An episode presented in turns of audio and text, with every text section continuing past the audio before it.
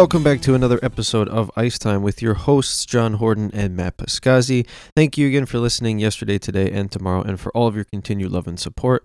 Be sure to check us out on Twitter at Icetime9899. And if you'd like to get in touch with this podcast, be sure to send us an email at Icetime9899 at gmail.com. Each new episode will be released Monday and Friday every week, giving you the content you seek and desire.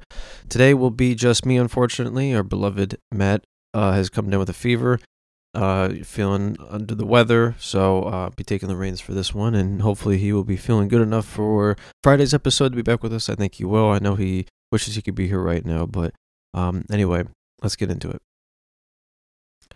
So starting off, we're just going to talk about how the league has been going recently. So so far, Vancouver Canucks still sit atop the league with 82 points, with the New York Rangers behind them with 81 points. As of me recording this Sunday night, I know uh, the Rangers are playing and they have a chance to take the first place here. Boston Bruins with 81 points, Florida Panthers with 80 points, and the Dallas Stars with 78 points. In terms of division, the New York Rangers lead the Metropolitan. Um, in the Atlantic, Boston leads first place. In the Central, Dallas leads. In the Pacific, Vancouver. And uh, yeah, so breakdown of that so far is um, not too much is really given. Uh, the Rangers are back on pace after having a pretty shaky January uh, the Canucks have been pretty solid. They have had a few game stretches here where they where they've been uh, letting off the gas a little bit.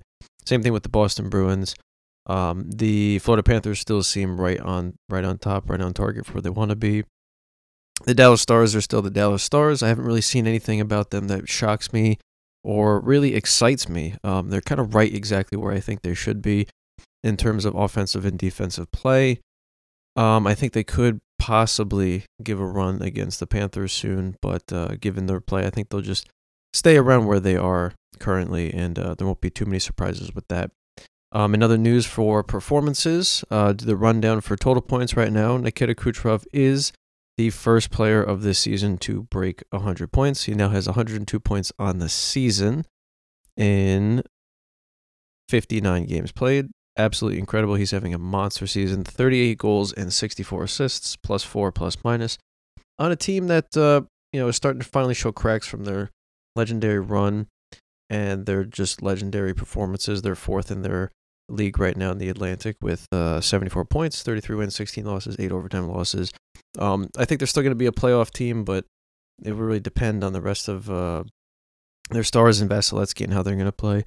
I was hoping Nathan MacKinnon would be the first, but unfortunately he's stuck at 96 points, followed by Connor McDavid at 89 points, David Pastrnak at 82, and JT Miller at 79. In terms of gold, in terms of goals, still Auston Matthews, of course, with 52, Sam Reinhart 39, Nikita Kucherov 38, Zach Hyman at 37, David Pastrnak at 36. Um, another thing, Zach Hyman, people have been talking about him recently. You know, these last three years, he's been a real stud for the Edmonton Oilers especially after being a low prospect. And even in his junior years and younger years, he wasn't really seen as this star powered, uh, wild player. But now he is really starting to be a solid contribution to the team that he is a part of and really helping out a struggling Oilers team. No surprise of every year. Uh, right now, Connor Hellebuyck has taken first place for goals against average of a 2.19, followed by Adin Hill and Bobrovsky and Kochetkov. Jonathan Quick, of course, is fifth, 2.36. But of course, you know, limited game time played. Adin Hill does still lead the league in save percentage at .927, and Connor Hellebuyck is a .925. Apologize for messing up those names. I am exhausted. Um, also miss not having my wonderful co-host here, Matt, to really uh, bounce ideas off back and forth. Um, I was at the Blue Note Jazz Club last night in New York City, world famous jazz club. If anybody likes jazz, Pino Palladino was there. Um, Isaiah Sharkey, incredible, incredible performance. Um, they didn't open the doors till later. New York City, traveling, all this stuff. So I, am a little tired here, but we're we're gonna get into the news and we're going to, uh, or me, I should say, we're gonna bring you what what you need to hear and what you want to hear, of course. So I do apologize for that if I do seem a little off on that. It is also mostly just because Matt's not here but he will be back for the next one, most likely. Um, in other news, the Chicago Blackhawks have retired Chris Chelios's number, number seven, uh, officially playing for the Blackhawks from 1990 to 1999. So, you know, it's always a wonderful thing to see someone's number get retired and just be cemented in a franchise's legacy. I know he was happy. Um, it's really going to be interesting when they have Jonathan Toews and Patrick Kane someday. I, I wonder if they'll do those at the same time. It might be that'd be a really cool event, or maybe they do one for for each. Um, that would be that would be very very well done. Uh, legends. Um, I know Toews is not playing right now. I don't know if he really ever will come back to play. Kane is still showing what he's made of. Really impressive. Really wish the Rangers could have kept him, but you know, hindsight's twenty twenty. Um, in other news here, with more stats from the NHL, Sidney Crosby once again is climbing the ranks of just an NHL history in general. So this one is most career multi-point periods, and by that it just means having more than one point in a single period. Of course, the record is 611 periods of multi points held by none other than Wayne Gretzky. And then second place is Mario Lemieux, which is a plummet to 362. but Sidney Crosby passed Mark Messier. Sorry, he tied Mark Messier at 244. I'm sure he'll pass him soon. And then um, Ron Francis is above him. And then Gordie Howe, Steve Yzerman, Phil Esposito, and uh, Jaromir Jagr and, and all that stuff. So yeah, uh, you know, we've been talking about a lot about Sidney Crosby lately. Love him or hate him. I used to hate him a lot when I was younger, but you know, now that I'm older and I just understand the game more for what it is and everything else that it, it offers, he's just it's hard not to respect what he has done for the game and how he really is the model complete player, offensively, defensively, leadership, postseason. I mean, once in a lifetime player. I, hope to live to see somebody else like him, and I think we will. Um, and I think that would that'll be that'll be very nice. Um, little Rangers news here, taking social media by storm. Uh, a very late draft pick and someone who I didn't really expect to see much of, Matt Rempe, uh, who is a whopping six foot seven on skates. So just imagine that he's 21 years old. I think he was a sixth or a seventh round overall pick. Um, he is he has been playing his first week in the in his NHL career, thanks to the Rangers having um, you know, Blake Wheeler out for the season and scratching Bonino and, and putting, uh, I mean, terminating Bonino and, and, and uh, Pitlick as well. Um, and by taking Storm, you know, he's just a really gritty, old school type player. Um, you know, he's a fourth line player. You're not really expecting to light up the light up the score sheet at all. Although he did have his first NHL goal, NHL goal. It was a nice little deflection. He was very happy uh, and excited for that. But yeah, he has more penalty infraction minutes than he does time on the ice. And he's really been giving the Rangers a competitive physical edge. And, you know, there's been some debate on Rangers Twitter and just hockey Twitter in general. You got some of the old heads who absolutely love it. They're like, yeah, this is what I like to see. We need to see more of these fighting and answering the bell. And, you know, I will preface too, a lot of these fights he's done because people have antagonized him to fight because he's huge. It's not like he's just going around throwing punches for no reason. Um, you know, in the NHL, there's a lot of antagonizing for fights, but usually players will just ignore it because they don't want to be in the penalty box or you know hurt themselves, and because they need to be out there scoring. But um, you know, there's a tear on you know, should he? What's the point of him even being out there on the fourth line if he's just going to be in the box every five minutes? And I understand that to a certain degree. I, I, I do think that it might be a problem at some point if every other game he's just getting in fights, getting five minute majors for fighting, maybe even getting ejected. Um, he did have that nasty hit in the Devils player. I know it wasn't really intentional because he is six foot seven. The guy's head was down, but um, he was ejected for that hit. And uh, I personally think it's great to see someone like him bringing that gritty um, advantage to the New York Rangers roster because sometimes they can get bullied a little bit, and uh, he has a lot of energy, and it's nice to see. But if I'm sure the coaching staff will tell him at some point, like you know, we love what you're doing. We love how you stand up for the team. We love exactly the energy you're bringing, but at the same time, we need you to be on the ice. we can't have you being in the box all the time, and then you could get a suspension and another uh, negative um, aspects such as that. But that's kind of my take on that. I wanted to ask Matt about it. Uh, maybe I'll bring it up again on Friday. I feel like he might feel somewhat similar. Uh, you know, I can't fully speak for him, but I'd be shocked if he was a polar opposite in, in opinion in terms of that. Um, so I guess for the rest of this episode, uh, you know, I'll talk about wrapping it up here with just kind of an explanation of how I think I see the rest of uh the rest of the the season panning out so far. So like I said, you have Vancouver, New York Rangers, you have the Canucks, the Rangers, the Bruins, Panthers, and the Stars in the top five. And then breathing down their neck, you have Toronto, Colorado, and Winnipeg. Toronto being eight, Colorado seven, Winnipeg six. Um, it's going to be a nice gritty playoffs. I think it's going to be a high scoring playoffs. I think player uh, fans and coaches are going to be ripping their hair out at why their star goaltenders are letting in the amount of goals that they are letting in. It's kind of the name of the game now. Uh, scoring is just at such a high rate, especially um, you know if you have poor defensive structure or a defender who just simply forgets his task. Um, it's unfortunate, but you know if they get a high danger slot, it's nine out of ten times going in, no matter how good you are, no matter how prime of a goaltender you are. It's just almost impossible with the skill nowadays and how they can aim shots and bend the shots and trick you. That it's kind of hard to really see any other reason for them not to just score at the highest clip that they have been. I think it's like six goals per game.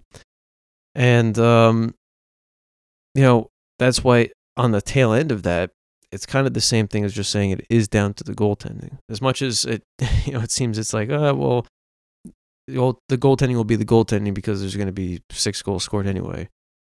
That's why if you can get a better defensive structure in front of your all-star goalie, and then they can let in zero to one to maybe two goals per game, you're going to climb, especially as the playoffs uh, wind up.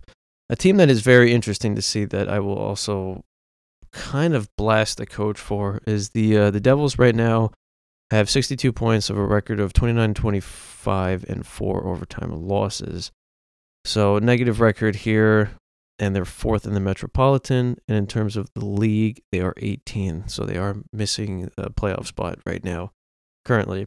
And uh I think it boils down to bad goaltending. Adin Hill looked poised to be a very good goaltender for them, especially after what he did in the playoffs and kind of the start of the season. And so far just hasn't really given what they've expected. And same thing with their backup. And I know before the season started, there was a lot of hype about Tyler bringing Tyler Toffoli and um, all these other people, and Timo Meier getting a crazy contract and all this stuff. But um, the biggest thing that, of course, you can't plan for is just injuries. Jack Hughes was hurt, Nico Hischier, which is no surprise, gets hurt. Um, Timo Meier gets hurt and isn't scoring at the level he's scoring at. Uh, Luke Hughes is getting rocked left and right. The defense is kind of crumbling, and they've just been getting blown out or just letting up leads. And Lindy Ruff, who I think is a good coach, but it's getting hard to defend him lately because, um, you know, their power play has been pretty rough too, and their defense, like I said, has been crumbling. And when interviewed in the post post game conferences, he you know he one of his things was like oh the power play is not doing well because the media has put so much pressure on us. Now he probably could have just been saying that as a joke or just kind of give them some type of bs answer but still it just doesn't look great because he also had the controversy with that young player's ice time when he made one mistake even though he was contributing offensively so many other games. And it's starting to seem somewhat worrisome you know like but you see what happened in the playoffs last year against the Rangers. They lost the two first games five to one. It got totally blown out, and then he made a goaltending switch and some structural changes, and they gave the Rangers a run for the money and, and beat them.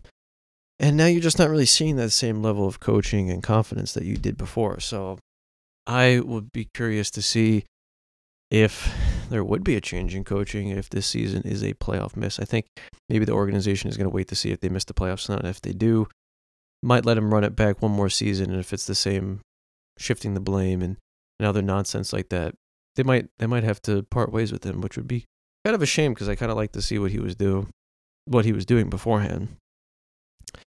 But uh, yeah, other than that, there's really not as much as I would like to have discussed.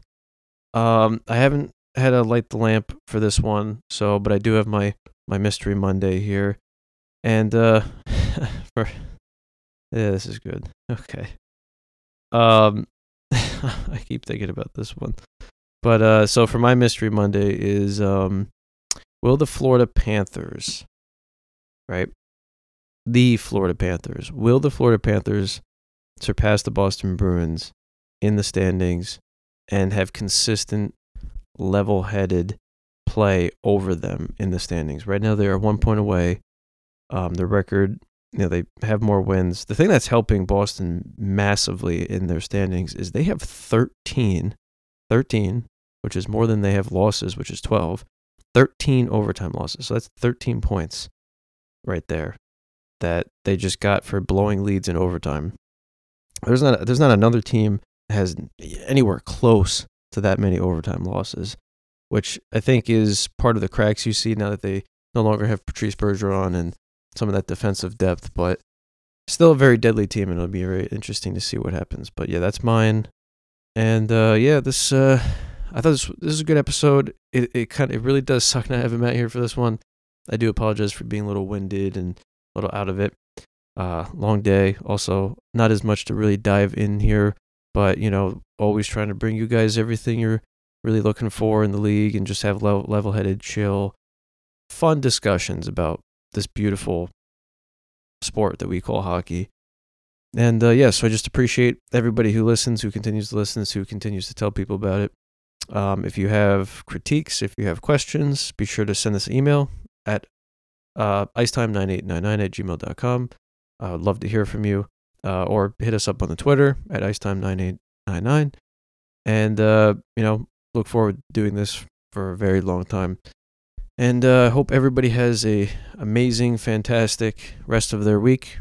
Uh, stay tuned for Friday's episode where most likely we'll have Matt back, which will be good. Get him back on here because he usually has a lot better things to say than I do. Um, but uh, yeah, so again, thank you for listening. Be sure to continue to tune in, hit us up on all those things. Have an incredible week. Have a great day. Tell everybody that you you you know that you love and care for them, and uh, we will catch you on the next one.